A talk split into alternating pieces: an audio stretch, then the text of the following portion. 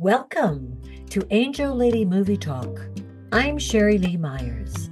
Here's part two of my very entertaining interview with our film's director, Edgar Pablos, who talks about the great movie directors and the great actors who have impacted his career.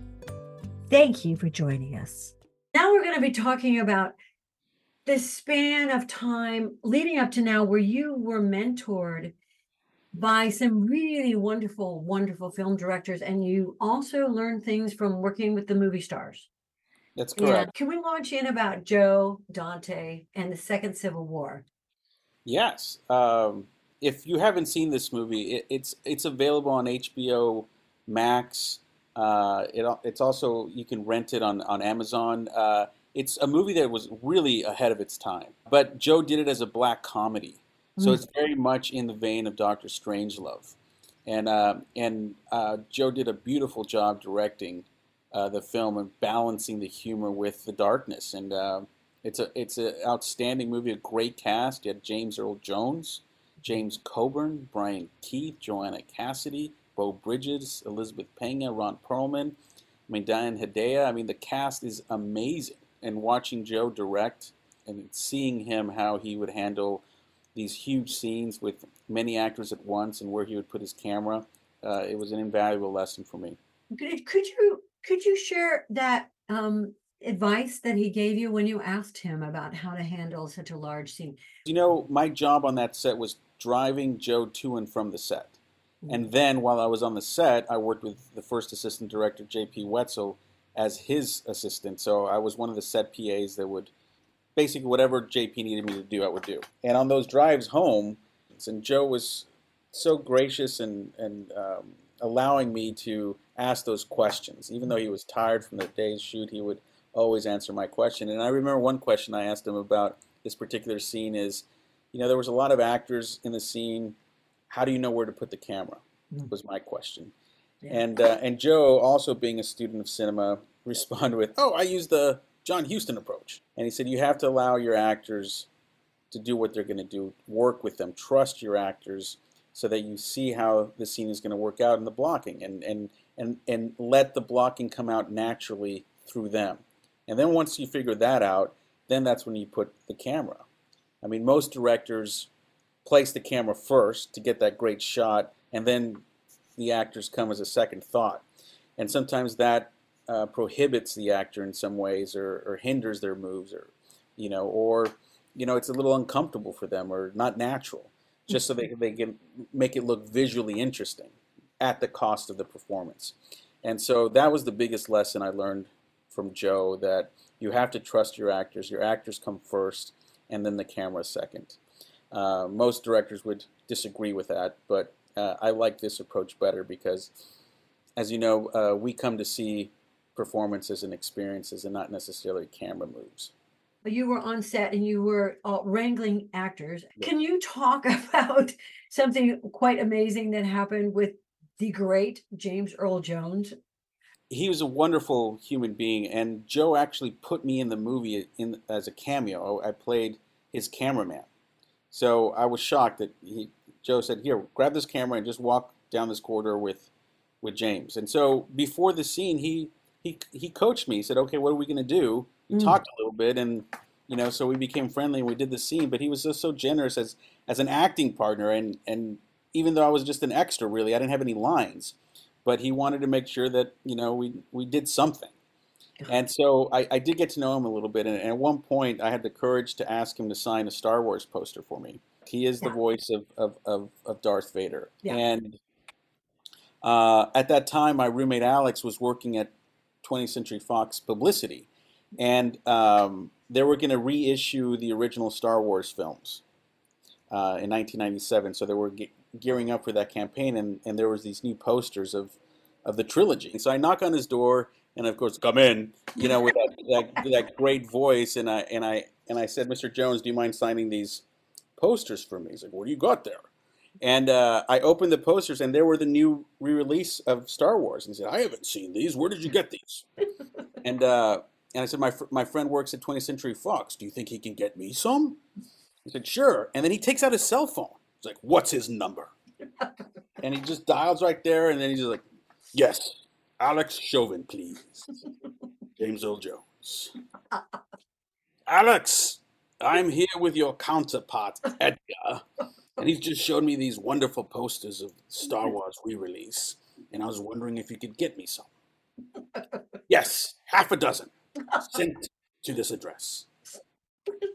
And uh, I remember coming home that night to my roommate, and Alex like, "Oh my God, Darth Vader called me."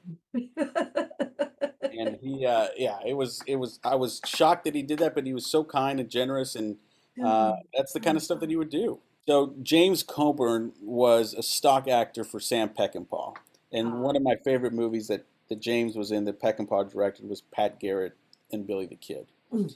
And at the beginning of Pat Garrett and Billy the Kid, James has this wonderful line where he kind of tells another person off, basically calling him a rotten son of a bitch. But you know, in the, in that great James Coburn voice. So when I met him, yeah. I said, "Mr. Coburn, I don't. I hope you don't find this awkward, but would you mind calling me a dirty, you know, rotten son of a bitch?" Uh, and uh, he said, "What? It's not provoke. What are you talking about?" I said, "Well, no, it's your line at the beginning of Pat Garrett where you tell Poe, rotten son of a bitch. Will you mind calling me that?" He said, "No, it's not. It's not provoke. You're a good kid. No, I won't do it." And so I said, "Fine." You know, and then you know, a couple days later, we were shooting really late, and we hadn't gone to his part yet. And JP said, "You know, go tell Coburn ten more minutes." Uh, and so I knock on his trailer, and he's like, "Come in." And he's and I said, "You know, I'm sorry, Mr. Coburn, we're gonna have ten more minutes." And then he just said, "God damn it! When are we gonna shoot this fucker?" and and then I asked him, "So is it provoked now? Do it now! Do it now!" And then he just looked at me and says, "You rotten son of a bitch!" Coburn voice, and I was so pleased. I was like, "Yes, I've never been so happy being called a rotten son of a bitch before." But it was James Coburn's voice, and it was just heaven. And he signed my laser disc of Pat Garrett and Billy the Kid, and I have a great picture with him. So after the Second Civil War, again, J.P. Wetzel, first assistant director, liked what I did for for him on Second Civil War and how I drove Joe Dante around, and he thought that I I would be great to drive Antoine Fuqua around. And this was Antoine's first film. He had come from the commercial world and the music video world, and this was his first big movie studio film. And so JP hired me to drive him around and then also work on the set with, with JP. Chow Yun Fat was a huge international star from Hong Kong. Ah, Uh, he starred in all of John Woo's movies in Hong Kong, and this was his first American uh, English language film. He had to learn English for the film, and he uh, and he had a dialect coach to help him. wow. I mean, he really worked hard because he really didn't speak English. Uh, and so, and then Mira Sorvino at that time, she had just won her Oscar hmm for Best Supporting Actress for the Woody Allen film Mighty Aphrodite. That, that was interesting to see that that as a first-time director, you know, um, he was used to music videos and commercials, and so they, they assigned him a, a, a great editor who is known to working for with first-time directors, and this is Jay Cassidy, who was Sean Penn's editor, and who has since been nominated a few times for an Oscars for his work with David O. Russell's films. Uh-huh. Um, but Jay was assigned this job, and um, you know, he uh, seeing Antoine. I mean, he's a visually incredible director. He he knows what he wants. He's a great eye with uh, with production design, but but you know, like a first time director, struggling with actors. You know, when when when someone you know, going back to that what Joe Dante said, when when you're when you're used to dealing with the visuals and the camera, a- often most first time directors don't know or, or don't have the experience with actors. Yeah. That's um, that's a struggle. And uh, and then you have you know the different personalities, and so I, I saw Antoine struggle uh, with the actors, and, and then the studios uh, interfering and with uh, with what he was doing, and also uh, he was assigned certain things. I know that he was he was ordered to hire a second unit director, and he was not happy with that type of footage at all. So he Ah. loved action, and so this was you know part of the politics of the studio of what he could and cannot do. And um, and I remember one point it was Chow Yun Fat that finally stood up for him. And Oh. And said Wow. to the studios, "Leave him alone. He's doing a great job. Let's just all take a step back and let him do what he does." So uh, part of my job also was, you know, driving Antoine to dailies after we would film. Mhm. Uh, so dailies is you know you review the stuff you shot the day before, and so you're sitting you after we you know do the 12 hours a day of shooting or sometimes more, we go into editorial uh, screening room and review uh, what we had shot the day before or what had second unit shot before and, and so forth, and that could take a, up you know a couple hours, uh, and um, I got to know the uh, assistant editors during that process. Yeah. And sometimes I would be their go-between because I was driving Antoine. They would, you know, they would let me know when are you going to get here.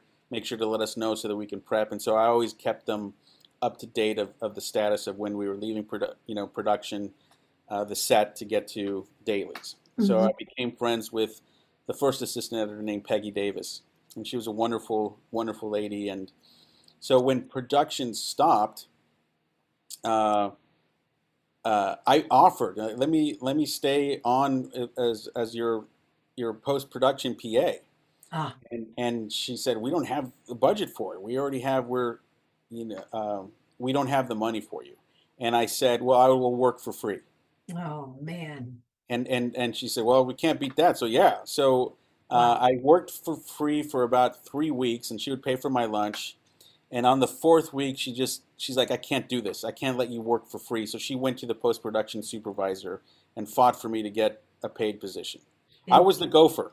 I was literally the gopher of whatever the the uh, assistants needed. The editorial assistants Mhm. going to get food, uh, coffee, uh, taking uh, at those times. You know, you're shoot, you're working on film, and sometimes you need to take film to s- different departments. Mhm. Sound was a different department, so I was carrying cans back and forth from the sound department Mhm. to uh, editorial to picture um, Mhm. department, and so it was a lot of running around uh, doing that. But at the same time, I got to learn how to conform film, which you know handle film. Uh, they taught me how to you know do the splicing of the film and putting the, the tape at the time. So I was learning uh, that part of it too. And and they were editing on Avid, um, which Ah. had you know which you know at that time was a, a pretty much a new thing. Mhm. Uh, it was only around digital editing was only around for a couple of years at that uh, point.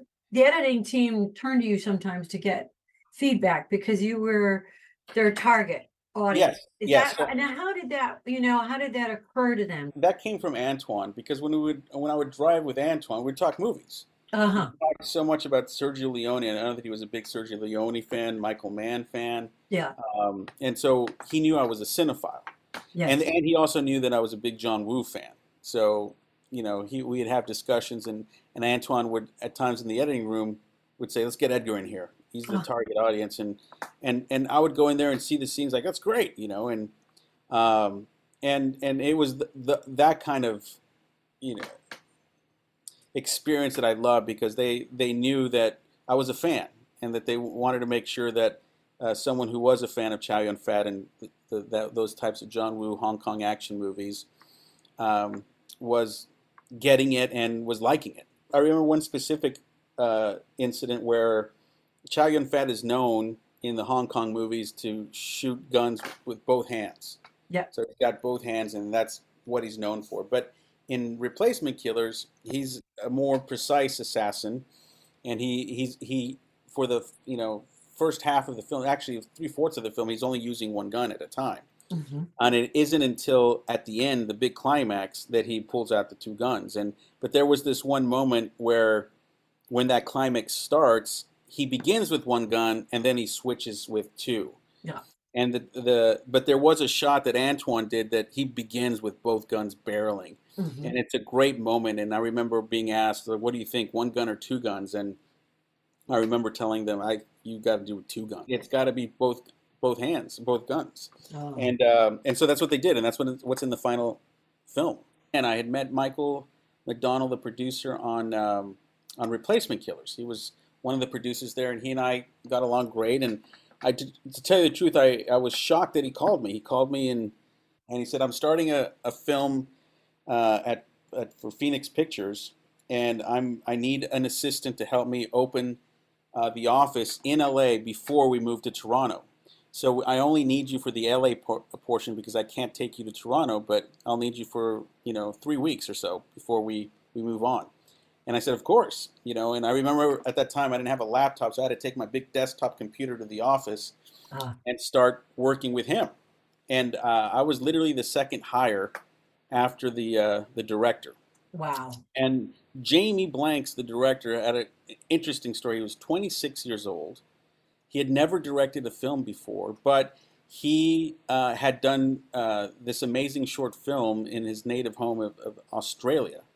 And uh, a manager at Propaganda Films, and at the time, Propaganda Films was the big agency for commercial directors. I mean, Antoine Fuqua belonged to, to Propaganda, Michael Bay, Hmm. uh, David Fincher. I mean, these, these were heavy hitter uh, commercial house for mu- music videos and commercials. And Mhm. and this manager saw Jamie's short film and signed Jamie on the strength of it. And it was a horror film, a Mhm. horror short film. Film. Yeah. And by that time, which was interesting, is that Jamie had never worked on a on a film before. I, at that time, I had done three now, so I had more experience than he did. Ah. And so our, uh, when he came on board, I was still Michael's assistant. And so while they were, you know, we were prepping the movie, getting the crew organized. I mean, I would call all the agents, um, you know, the below the line agents, and get interviews of costume designers, cinematographers, editors to Uh-huh. meet with Jamie and Michael. And I set up all those interviews and and then casting sessions, you know, with the with the actors. Yeah. So while that was happening, Jamie and I were goofing around because Jamie's also a cinephile nerd, and we would just quote movies from quote lines from movies back and forth, and just stupid movies. Hmm. And that's what we loved about each other. That we'd even quote something as random as Death Wish Three you know, and, and that he loved that I knew lines from Death Wish three, you know. Uh, so it's it's it was that kind of rapport that I had with Jamie that he he and, and I hit it off so much that he asked Michael if I could be his assistant, Yeah. and and take me to Toronto with him, and uh, and Michael said, yeah, that that's fine, and that's how I became Jamie's assistant and got to go to Toronto when we shot that film. I was helping him. Uh, emotionally prepare for it because there were days when he was not himself and the, the actors were not behaving or what have you. So I would just, you know, help him that way. But it, but at the time, these are these are uh, young actors. Uh, we were all around the same age. So this is Jared Leto, Alicia Witt, Michael Rosenbaum, Joshua Jackson. Mhm. Um, and and they all came back. You know, their backgrounds were TV or film. And Jared Leto was the biggest uh, actor uh, of the bunch, uh, even though he hadn't really, you know, he, he'd done one big TV show and a couple of movies, but he still had that clout. Uh, uh, and so Jared came in in this movie, and he has since not really talked about this movie. I don't think he's proud of this movie, but uh, Jared and the lead Alicia Witt, um, there were some scenes that weren't working, and and, and J- Jamie was getting frustrated, and um, and it, it just something wasn't working in the scene, and they couldn't figure it out. And uh, at one point, Jared turned to me, frustrated after you know he left with Jamie. He's like, "What do you think, my man?" You know, and and this is something that uh, you never do. You you do not talk to actors ever, especially if you're not the director. You do not talk to it. But I saw Jamie's frustration, and I saw the frustration. And when he asked me that question, I just I asked him a question in return, and I said, "Well, do you find Alicia attractive?" And he just looked at me. He's like, "What do you mean? Like, do you find her attractive?" And she's she's like, "No, she's not my type." And I said, "Well, that's the problem." And and and she just looked at me. He's like, "Okay, man, thank you, I got it." Mm. And then so he went back and he, and he and he and he did the scene, and there was chemistry again. He was able to to help her, you know, in this vulnerable uh, vulnerable vulnerable moment. Mhm. And so I I later told Jamie that story of what I did, and he thanked me for it. But it's I don't recommend it doing. That's a big no-no. You just do not do that. But in that moment, I really wanted to help Jamie out, and I figured if I get fired for it, I get fired for it. Oh, and it was a huge hit. Uh, Urban Legend to this day is Phoenix Pictures' biggest hit. Oh my. So much that it's spun so many uh, sequels now, and they're actually going to remake it. I was able to get a, a job on reshoots for that film, Deuce Bigalow. My job on that movie was basically getting Rob Schneider his sandwich from a deli. So that was all that I was doing. Like I would go into the deli, get him a sandwich, and deliver it to the set. And that's your day. That was my day, and just Ah. watching it, and if they needed anything. That's but that was pretty much it. And so I was only on there for two weeks while they did the reshoot. And uh, but Erin and I kept in touch, and she was um, uh, she was very friendly. And so that job ended, and then about a week later, Erin called me and said, "Hey, you were director's assistant, weren't you?" And I said, "Yes." Well, I'm starting this movie, this new movie called Time Code, and the director Mike Figgis is looking for an assistant. Um, so um, why don't you come in and interview for it? And so I was like, great. So I, I went into the interview. The interview was pretty funny, actually. I first met with Mike's producing partner, Annie Stewart. Ah, And Annie Stewart is uh, a force of nature. She's a wonderful producer, but she is all over the place. I mean, she's got a thousand things going. And so she she uh, she took me into her office and looked over my resume and said, "All right, good, good. This is all good. You worked on a movie for an assistant." And then at the bottom, I put that I was a screenwriter. I said, "Oh, you're a writer. You're not going to give Mike your scripts, right?" And I said, "Yeah, you're right. I, no, I won't. All right, good. Look, I don't have time to do this interview. I'm going to put your resume right here, and I and I promise I'll call you. Thanks." And then she walked out the door, and that was it. You know, and uh, I I didn't know what that meant or whatever, but uh, the next day she she called me in and said, "Come and meet Mike." And so the next day I came in and I was waiting, and there the production offices was started. I mean, it was booking. You had the ads running around, getting phone calls. I mean, it was a madhouse, and I'm waiting there for for Mike. And Mike shows up and says, "Why don't you come into my office?" And I sit down, and he's looking at my resume. And of course, you know, the first thing you put, I put in there was the U.S. graduate of the USC Film School, thinking that that would mean something. And he looked at the top of that, and he said, "And you know, Mike's from England." and he was famous for what had he done He- prior to that? his- put him on the map. his film that really put him on the map was Leaving Las Vegas. Well, he was nominated for an Oscar for directing and screenwriting because he wrote the script. Elizabeth Shue was nominated, and Nicolas Cage was nominated, and he won. Yeah. So this was Nick Cage's first Oscar, and only Oscar, I think. Um, but uh, it was very well received, uh, and that put Mike on the map. I'm sitting in the interview with him, and he's looking at my resume, and the first thing he says, USC. University of Southern California. Is that in San Diego? Like, uh, no, it's here in LA. So I was like, all right. And so he uh, he looks down at, and at the bottom of this of my resume, I put that I played an instrument. And he said, oh, you play the saxophone, because I was in the USC marching band. I'd been in uh, the marching bands in all my life in, in Texas, and so he asked me, so you play the saxophone? Is it alto or tenor? And I said, alto. He said, good. I prefer alto. And then he just went in and told me the story. He was about to tell me the story of what the movie's about. We're going to shoot this movie with four cameras. It's going to be a one long take. And as he's getting into it, Annie bursts through the door and said, I'm sorry. And she called everyone baby. I'm sorry, baby. Uh, I need to talk to Mike. Can you wait outside? And he said, Thanks, baby. And so I wake up, I go outside, and she's in there with Mike for like 40 minutes.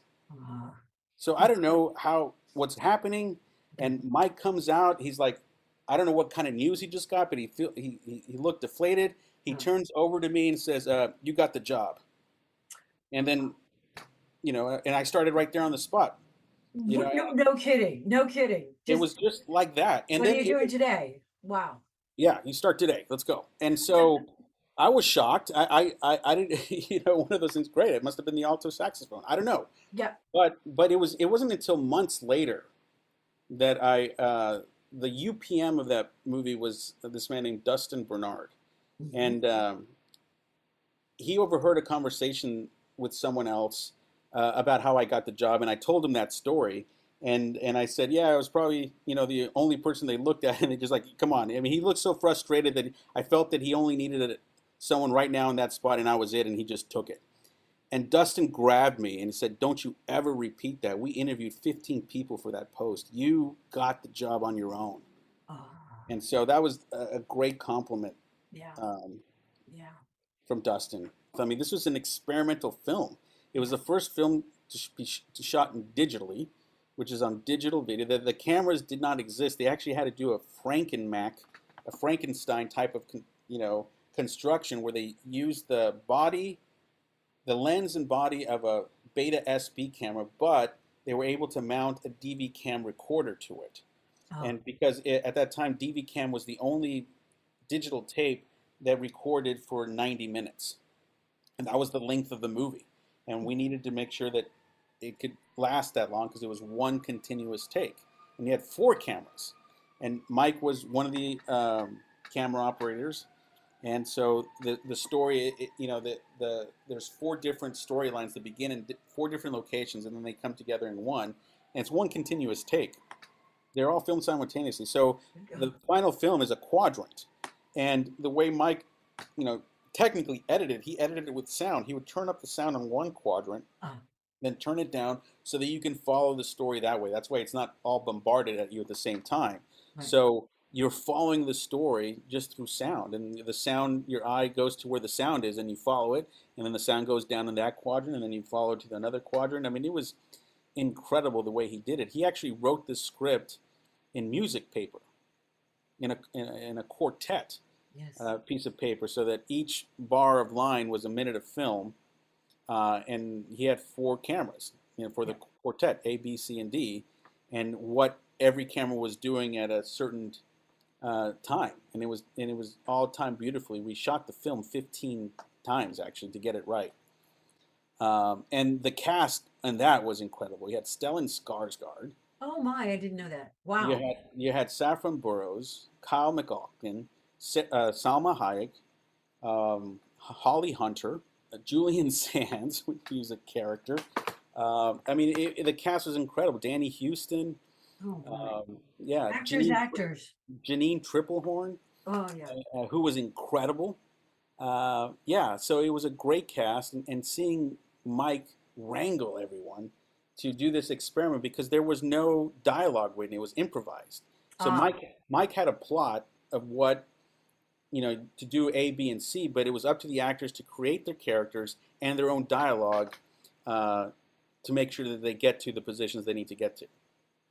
You were telling me before that Mike had a different way of working with actors than the less experienced directors. What yeah. was that? How did he handle these amazingly accomplished and experienced actors? Well, Mike comes from theater. Ah. That's that's his first love. And he did experimental theater in London ah. where he combined, you know, film and theater at the same and music. He's also a musician. So Mike composed the music to all his films. So he has that element to it as well. Uh, very talented man. Uh, and so he he was able to wrangle them like a theater director, and he would you know shush everyone, shh, you know let's listen, listen up, and he commanded that respect, and uh, and and the actors would listen to him, you know, and and and watch him uh, give direction to everyone. He said, "I like that. I did not like this," and um, and and really help them get to that point for their characters. I mean, the great thing that that Mike does in casting, he goes against type. Uh, I remember in uh, that film One Night Stand, uh, the, a couple gets um, mugged, and rather than you know your typical uh, casting that you would get some type of minority character that you've seen in movies over and over of of, uh, of these criminals mugging this couple, might cast these East German, you know, uh, European man and woman to do the mugging. I mean, it was incredible, and he did this with Janine Tripplehorn, where the the part was originally designed for Andy Garcia to play this mafioso type of guy, and uh, and and then Mike went against that and just hired Janine Tripplehorn to play it, and she played this lesbian mafioso, and and and she was amazing. Um, I had written and written this this script of a western, a futuristic western, and by this time, I had worked on all these films with these wonderful technicians and artists that I asked them to help me make this film, and Dan was one of them. Yep. He came on board as a as a as a uh, as a producer, and he would also do the costume design. Um, and I also, at that time on Timecode, I met my wife, who you know Jennifer Clymer, who we were friends first for so long. So we met on Timecode, and she had come back. She her background was producing radio in in Chicago, and theater and improv uh, improv. improv. hmm And so I asked her to be the producer too. Uh, and uh, slowly, uh, and then Annie, during this time, Annie helped me uh, in pre production of trying to assemble a cast. Um, uh, and then Peter Jason, who I had met with Dan Moore, hmm who at that time I would hang out at the farmer's market with in the afternoon. Uh, he's that guy, you know, that you've seen him in movies everywhere. He's been in most John Carpenter films and Walter Hill films. He he, uh, I recognized him when at your party, Yeah. and that's where I met him uh, at one of your parties. And I quoted two lines from two different movies of his, and we became friends instantly. I think it was from Johnny Handsome and uh, Streets of Fire. I'd hang out with him at the farmer's market, and then he introduced me to these great character actors. One of them was Carole Androsky, who I recognized as the sister of Dustin Hoffman in Little Big Man. Oh my goodness. And I loved her character in that film, and so I, I wrote a special part for her in Agua Dulce, where she plays a female sharpshooter, Ah. and the vicious sharpshooter, like she, she never misses. Uh-huh. And so I named her Bullseye Molly. You know, that was her role. I made her very much like Clint Eastwood and Outlaw Josey Wales, but a woman. Uh-huh. And I think that had a lot to do with me working with Mike of, of casting against type, you Yeah. know. Um, and so we assembled this great cast. Um, and I was doing all this while still working for Mike. I enlisted his cinematographers from Timecode to shoot Agua Dulce. Mhm. I enlisted one of the assistant editors from Replacement Killers to help me edit, and um, and then you know uh, JP came on board to help me, and he brought these two ads, first and second ads, to to help me, you know, while we sh- uh, during the shoot. Uh, the script was about 15 pages, so it was about a 20 minute film. Okay. And and the lead was played by Nestor Carbonell, correct? Yes. So that that the lead Nestor came from Annie. Ah. So Annie knew Nestor, and Nestor at that time was in that Brooke Shields TV show Suddenly Susan. Mm. He was in The Tick, uh, the Barry Sonnenfeld TV show The Tick. Uh, he played the character Bat Manuel, um, and uh, so he very handsome uh, Latino actor. I mean, people And- know him now from the morning show Correct. on Apple Correct. Plus. He's on Apple TV and, and also on Lost. He played Ah, Richard on Lost. Lost. Yeah. and, and also the Christopher Nolan Batman. He played the the mayor of Gotham. Yep. Um, and and um, anyway, Nestor, I was able to get the script to Nestor, and he loved the script. He met with me and said, "Man, this is an incredible story. What do you what do you have planned for this?" Because he, to him, he said it didn't feel like a short, and he was right. I mean, the the intention of it was always to turn it into a TV show down the line. That this was actually part three of a series, and so that I would shoot part three first, and then explain the mystery later. Mhm. Uh, but uh, he loved it, and then he brought on Carlos Gomez to play his brother. And Carlos and I worked together on Replacement Killers. Oh wow. So that was an easy, oh, great, yeah, let's do it. Mhm. You know, again, e- everything was from the script. They really loved the script. Yeah. And then uh, at the time, I was uh, I was dating um, this woman who was uh, an, an actress, and uh, right before we were about to start shooting, she decided she'd never want she didn't want to do the script, and we broke up, and and so that left me high and dry of trying to replace her last minute. And again, Annie Stewart coming through, she referred me to uh, another actress friend that she knew, uh, Sydney Bennett. Yes. And and Sydney, you know, this is one of those those lessons that I learned of how, again, going back to the visualness of, of how I saw the story, and picturing this redhead female, because if it, it the story is about these two people coming together to create a life, um, I- I really wanted to make a statement that it was that for the next um, evolution of human um, of humanity, I feel like the races have to come together. So I didn't want it to be a Latina and a Latina. I definitely wanted to be um, two different races to Yeah. come together.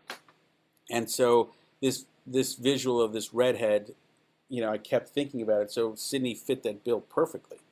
Uh, and and and and last minute, you know, she was able to come in and and and do that. And uh, and yeah, so that rounded up the cast. And then Peter also uh, helped me find the bad guy. You know, because I you know one of the producers I had worked with on the set PA was Larry Gordon, who, as you know, produced 48 Hours, uh, Yeah. Die Hard, one of the greatest producers of action movies ever. He discovered John Milius and and uh, Walter Hill, and I he gave me great advice, uh, and he said that that uh, the the only thing the, the way a good movie works is that you have to have an amazing bad guy. You have to have a great heavy, and and so I learned that from it. And I created this this bad guy, uh, who was inspired in part by this character, the judge, in Cormac McCarthy's book Blood Meridian, and I wanted him with a top hat. I wanted him whistling Beethoven. I had all these things planned for him, and, and Peter introduced me to his friend Jeffrey Alan Chandler, Yeah. who, um, unbeknownst to me at the time, was kind of in a blacklist. No one would hire him, and uh, and and then Peter took me aside that the reason that no one would hire him is that he was suffering from AIDS, Oh my goodness. and uh, and so. I, I, I spoke with, with Jeffrey and, and hired him on the spot. I thought he was a, his audition was fantastic, and so it, as it turned out, this was his last film, Oh and he my. was so happy. He was. Uh, Peter told me that this was that, that he came alive again uh, doing this film. He shaved his head. You know, he wanted the character to be bald like that, and and uh, and Dan fit him with these glasses. I mean, the, the his costume is just beautiful. What Dan put together with him, and um, yeah, and he had a ball, and you could tell, and he's wonderful in that role. There was a, you know, I ran out of money. First of all, I was very naive to think that I could do the whole movie for ten grand because I'd saved that much Yeah. uh, in the film uh, for all the work that I've done, and um, and that just covered the first weekend. Uh, and I didn't know that until we were getting ready to shoot. So I, I had to come up with the second ten grand that week before the second weekend, and uh, that was a challenge to do that. And and that's where my family came in to help. Um, everyone chipped in. My grandmother chipped in. My sisters, my brother. I mean, everyone chipped in. Jen chipped in uh, to get that that final, you know, uh, money to to complete the film. Yeah. And the thing that was that was also challenging is the actor schedule because they were working actors, and so I, ideally I wanted to shoot. We had two locations, uh, and I wanted to shoot one location one weekend and shoot another location the other weekend. So it was a four-day shoot total. But because of the schedules of the actors, we had to do a company move each weekend. So one location on Saturday, another on Sunday, and then the same thing for the. Oh my goodness. Yeah. And it was in Agua Dulce in the hottest summer on record, and there were these actors were with wool costumes. It was freaking hot, Brutal. brutal, yeah. Mm-hmm. Mm-hmm. Uh, but but the challenges from there, uh, I mean, we we got it all done as best as we could. One of the assistant editors on Replacement Killers came on board to to to edit it for me, and and he wanted to do the first pass, and that, that's the tradition that the editor does the first pass. And when he finally showed me the first pass, it, it wasn't the movie that I wrote, and I said, okay, well, this is a first a first cut. Let's now let me get into it and and take it from here. And he said, no, this is this is it. You didn't shoot enough stuff, and so you're delusional to think if you can get that script that you wrote into what you shot, because that's not the case. What was it you saw that he did that really was so incorrect or wrong? He edited a lot of things together. He did a lot of dissolves and voiceover work that was intended for a scene that he put as a voiceover, and he just didn't. He didn't edit the script, and he said that I don't have enough footage. It's not there. Oh, And I know what I shot. And because of the time constraint, my shooting ratio was three to one. So it was very tight. Most films are, you know, t- sometimes 20 to one. But I knew with the schedule and what I had, I, I had a very limited amount of time to shoot, but I know what I shot. Yeah. And I knew that it was there. So I had to let him go, you know, and, and, and I didn't know the Avid. So uh, that kind of left me uh, in a position of what do we do? And because then he left, I brought in a, another assistant editor, but he can he was working on on another movie, so he can only work at night, and we only had access to this Avid from 10 p.m. to midnight every night. And at the time, because it was such an Oh, older machine, every cut would take like five minutes to render. So it was brutal that process. But I learned the Avid and started editing um, myself. Yeah. And and and and so I I edited and yeah, everything that I shot was there. I knew what I shot, and it, it came out fine. The thing that that that at, at, at this point I knew that um, on the last day of shooting, uh, we were scrambling to get some shots that I knew that I was going to need to do some inserts, and, and I was prepared to do that. But I showed the cut to Mike Figgis. Yeah. And he said, "Well, so let me get this. The, the point of this movie is that these two people get together to create life, a child that will then someday do something for humanity." And I said, "Yeah, that's the gist of it. And you don't have a love scene." And, and he said, "You you could you you need a love scene, and quite frankly, you need nudity." You know, and and and that was a that was you know, Mike is known for that type of sensuality in his films, but he was right to a degree that you do need a love scene. I was very shy about doing it, and you know that was I in the in the film the way I I um, laid it out. It they just it just fades to black, you know, and then you assume that they made love, and then the, the next morning things happen. So he he said, no, you need you need this love scene, and and the more I thought about it, the more okay, how can I do this tastefully? and uh, and and I remember talking to him like Mike, I can't, I, am not paying the actors. I can't ask this actress to do a nude scene and not pay her. And and he was like, no, she'll do it. She's an actress. She'll do it. You know, but don't be afraid. Uh-huh. Uh, and that was the lesson there. Like, don't be afraid. Okay, so mm-hmm. I had the conversation with the actress, and I and I told her what I was planning on doing. Uh, and she said, "Okay, I can see that." And and I said, "I'm not going to do any nudity, but I'm going to shoot you from this from this frame up, and you know you'll be you'll you'll be in the positions of as if you're making love." And uh, and she said, "Great, that's fine. I can do that, but you know I want you to operate the camera."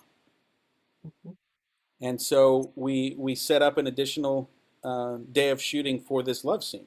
And, and the inspiration, actually, going back to what I talked about, the French New Wave, Francois Truffaut did this beautiful film called uh, Shoot the Piano Player. And there's this there's this amazing love scene there where it starts with a couple kissing and then it, it dissolves to them sleeping after the fact. Yeah. And then it dissolves back to them kissing and then it dissolves to them after the fact laying together. And I thought that was a beautiful, tender, caring moment and that's and I knew that's how I was going to do it. And so I was able to do that during that sequence of, of doing that and I thought that was a very tasteful way of doing the love scene. And Agua Dulce did very well.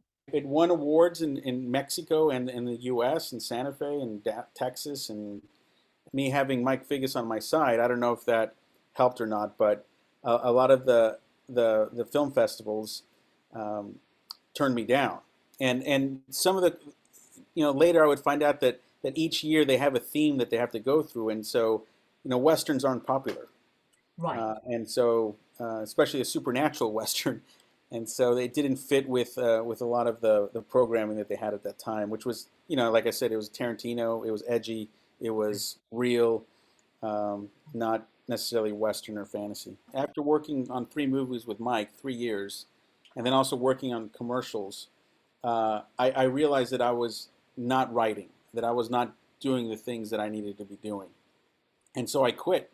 It was a hard decision to do, but I, I quit my job as an assistant and just started writing full time. I lived off my credit cards and savings for three years. Oh my! And, and when that when the money ran out, uh, I realized that I needed to do something, and so I, I started a production company uh, with my writing partner Judith Cummings, and uh, to do these videos. Um, and that business grew um, from just doing these corporate videos for organizations, nonprofits, and so forth, that one day my older brother Rolando, who is an attorney, came to me and asked me for some help.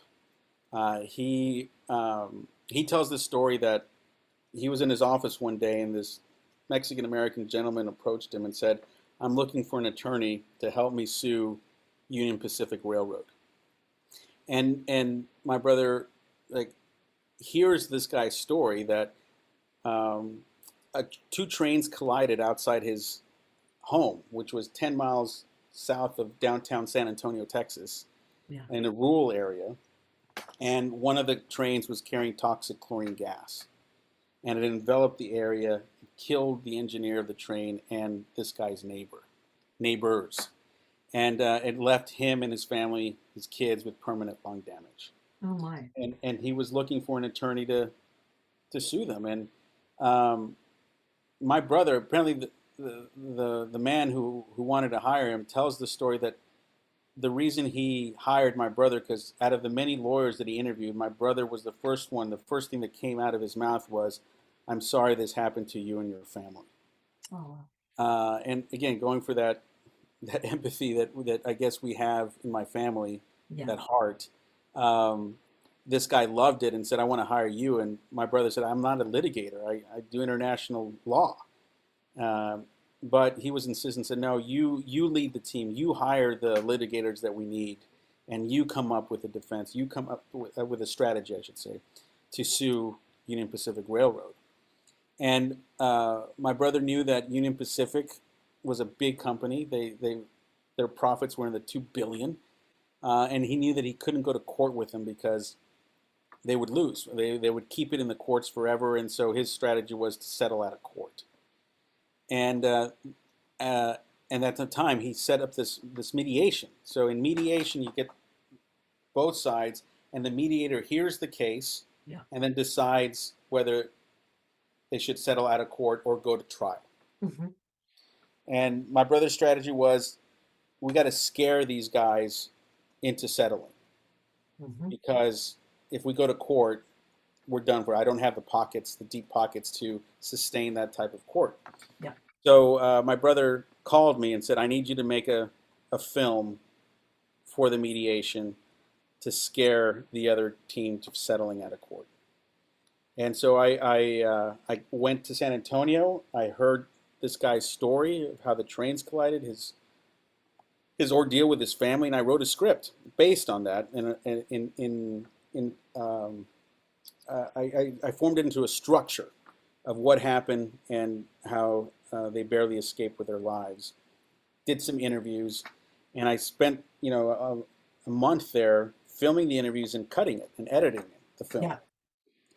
Uh, and uh, it was a powerful film. Um, so much that my brother tells the story that when they presented the film at mediation, because you can't, you you wouldn't be able to present this film at court, because you know, but you're basically telling the other side, this is the story we're going to tell in court if we go to trial. So do you want us to tell this story in court, or do you want to settle right now? And when the lights came back up, the mediator turned to Union Pacific and said, I suggest you settle right now. Um, because, yeah, that's, that's my suggestion. And, and uh, the, the attorneys from um, Union Pacific settled.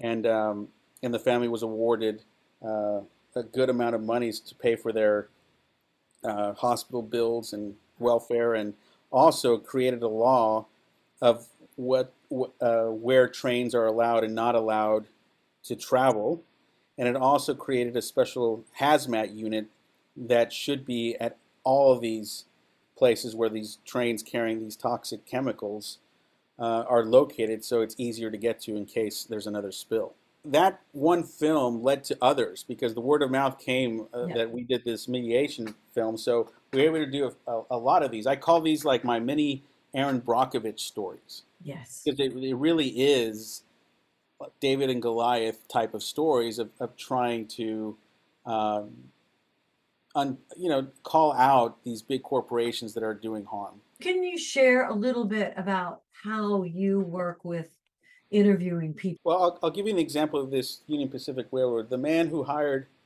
my uh, my brother is ex-military Green Beret. Oh. The toughest guy, Mexican guy you can possibly meet.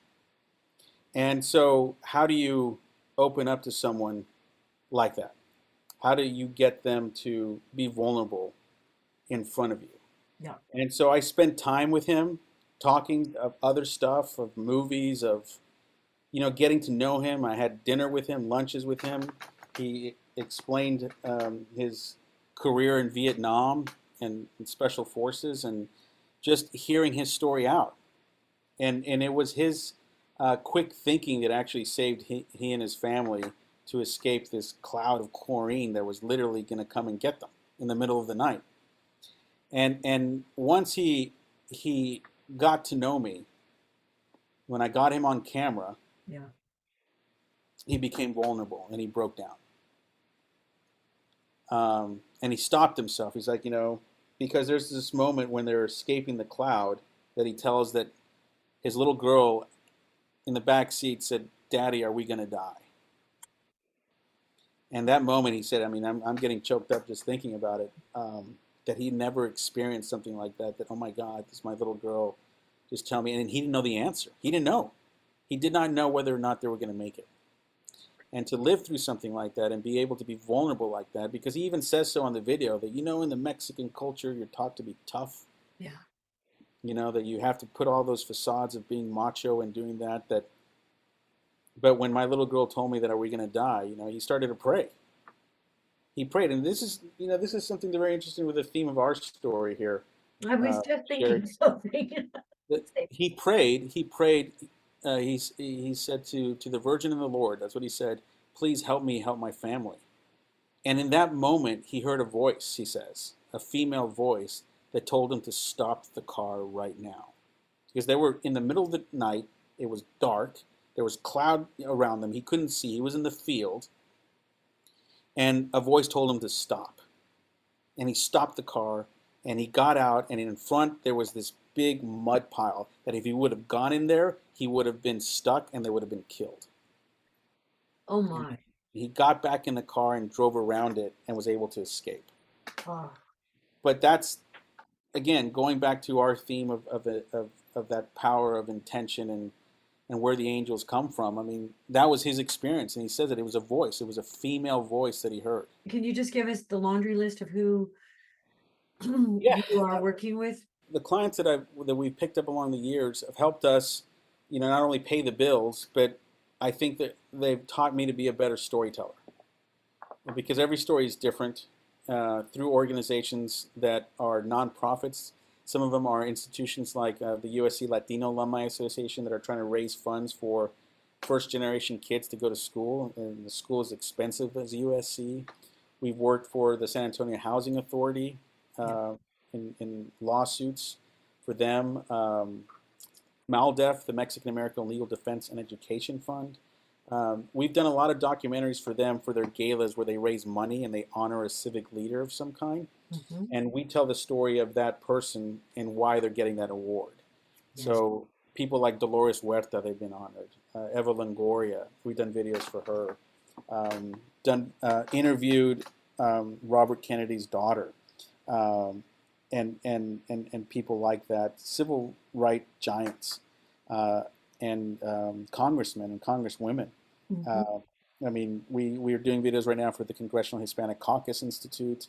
We're doing videos for Latino Justice, which was formerly the Puerto Rican Legal Defense and Education Fund.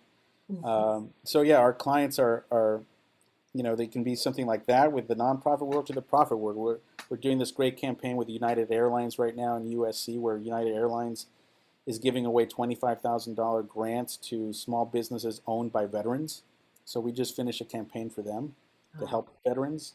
Oh. So yeah, it's a it, the client list is, is, is large, but you know, they are um, people that do good for the community. Let's talk Sure. about what drew you to the story of Angel Lady. Well, first and foremost, it's a it's a single mom story, and I'm I'm very much taken by that struggle that single parents have raising their kids, um, and working uh, with Annie Stewart on those Mike Figgis films. She was a single parent, and watching her navigate that, you know, with her her little boy, and producing these movies at the same time the Mhm. struggle that she went through was incredible. When I was uh, 14 years old, my dad uh, went back to school in Mexico City to get his specialty in orthodontics Mhm. and left uh, my mom to run the business and take care of the kids for that year. And that year was my worst year it was eighth grade, and eighth grade as tough as it is, but that year without my dad was brutal for me, and um, and, and and that was just a year. So I can't imagine kids having to deal with that without a dad or without a mom their whole lives. And so that has a special place in my heart for those that struggle with that, with single parents. And the films of Robert Benton and specifically come to mind because he's he's done that. He did Kramer versus Kramer, if you can remember, and mm-hmm. Places in the Heart with Sally Field as this single mom trying to raise her kids during the Depression. Um, powerful stories. And so that was the first thing that drew me to Angel Lady. But there's also a magical realism involved in Angel Lady. Whether you believe angels are real or not, there is that mysticism to them. And also, it scares people to think that are angels real and not real, and like, is this a Christian based movie or not? And that freaks people out. And the way I see it, the, the, the beautiful thing of magical realism, it's open to interpretation. Um, and those are the films that I gravitate towards. I mean, there's a little bit of magical realism at the end of um, Places in the Heart. Um, a beautiful spiritual moment at the end of Places in the Heart. It's just wonderful. Uh, and movies like like Water for Chocolate, and as you know, magical realism is very much Latin American. Um, it, it, comes from Latin America. It's known in Latin America from from the literature there, and so that drew me to it. Um, and and the the combination of those two, uh, I thought would make a great movie when you all approached me with the script, the script was set in New Orleans and Cajun country, and I loved that part of it, the the music of that culture and everything. But then, when you you both had the idea, what if we move this story to the border? It opened up things for me, and so you're right. Let's let's do that, and we developed the script accordingly. That you have technically this woman from the South, white woman, struggling, working class, ex-con, and she's running away from her past and she winds up on a border town as a waitress in a Mexican restaurant. Mm-hmm. And the surrounding community are all Mexican Americans. So when you have a world where the working class, the white community feels threatened, uh, in many cases the country feels threatened by immigration, by Mexicans, it's become such a dirty word now being Mexican that I found it, uh, you know, interesting and poignant to have this woman be surrounded by this Mexican American uh, community and embraced with unconditional love, because that's what the community does. Yeah. Um, I know that uh, growing up, all my friends that who were not Mexican American would love to come to my house. There's this story that my friend Eric Spear that I grew up with, he'd always tell his mom, "I'm going over to Edgar's house because it's warm. There's family. There's aunts, uncles, grandmothers." Everyone's there, and it's just this joyful place of love. And uh, and, and his mom was always like, "Well, what about here?" Like, no, Dad's always watching football. I don't want to be here. And uh, and that that always, my friends would love to come over to my house. Yeah. And that's and that was the place. It is a place of love, and so mm-hmm. th- this this this community on the border was that symbol for me of of of embracing um, those that are not part of the community, but still welcoming them into it. I can't be more, could not possibly be more excited about the prospect of what you you will be doing and creating with this. So do let's tell people what is happening at this moment with the project. With well, uh, the the good news is that it's in the hands of a very well known actress, uh, and we're working with her um, agents to um, to package this this film and, and set it up financially. Yeah. Uh, and so we're working with them. We're waiting to to hear her schedule and see if she can do it. Hmm. And if she says yes, we're off and running, and we can go get this movie made. Hmm. So we're in that process of the, the waiting game to see if uh, if she says yes. What is that philosophy that keeps you going? You personally going through periods of waiting uh, you know that The Alchemist is is one of my favorite books, and it talks about that waiting period where the lead character is just making glass, you know, and just waiting for things to happen, and and it frustrates people that waiting period, and they don't understand what, why do I have to wait? Why why is, you know, there there's an impatience in us, uh, not to trust the waiting period, and um, a dear friend of mine said something to me that I'll never forget and he said that time is not your friend, but timing is, and you have to trust the timing of things, and and knowing when to surrender, and knowing when to let go, and, and giving it in, as he says, let go, let God, in many ways, and and allow things to happen naturally. Trust the timing of things, and that's what I'm. Uh, we we've come so far. All the coincidences that had to happen for not only for you to get the script to this actress and everything that came after that. Yeah. And then connecting with their agents and connecting with a company that wants to finance it. I Yeah. mean, these are all powerful coincidences that you, they just don't happen every day. So you feel like you're being guided. And so to not trust it right now, I feel would be a terrible idea. So I am I am moving forward on that trust of Mhm. letting things unfold. And and if worst case scenarios it doesn't happen, we do have a plan B. You've brought Alma Martinez, who is going to be an amazing Doña Maria. I mean, you've brought us, and Peter Jason is on board, and Mimi Kennedy is on board, and we've got people lining up who are going to bring such richness to this project um, on screen. So it's worth the wait. It's worth It is the worth the wait. wait. And, and Yeah. again, going back to the journey, Alma Martinez, the only reason I met Alma Martinez was through my work with MALDEF. And then a few years later, the USC Latino Alumni Association honored Alma, and I was able to do a video for her. Mhm. And so that was a, a great way to learning her and, and her background. And so we've become friends since. And I love her work, and I love her soul. Yeah. And she's going to make a great Doña Maria Yeah. there's a common thread to all those wonderful civic leaders, civil rights people that I've, I've interviewed throughout the years. And there's a common thread to most of the successful ones. Yeah. And they, they say that this is the secret to life. And uh, they say the secret to life is helping others. And I've learned that and have taken that on. You know, I, I, I've learned to give back in some ways of mentoring. Of, of, I was shy to tell my story for many years because I felt like it was bragging. But you understand that when you tell your story, you don't know who you're going to inspire. Yeah. And that's the important thing. You have to inspire those coming behind you so that they feel that they can do it too, that, that they can achieve. And that's why we do these stories to see the struggles, how they're overcome, and to all basically say, hey, if they did it, I can do it too.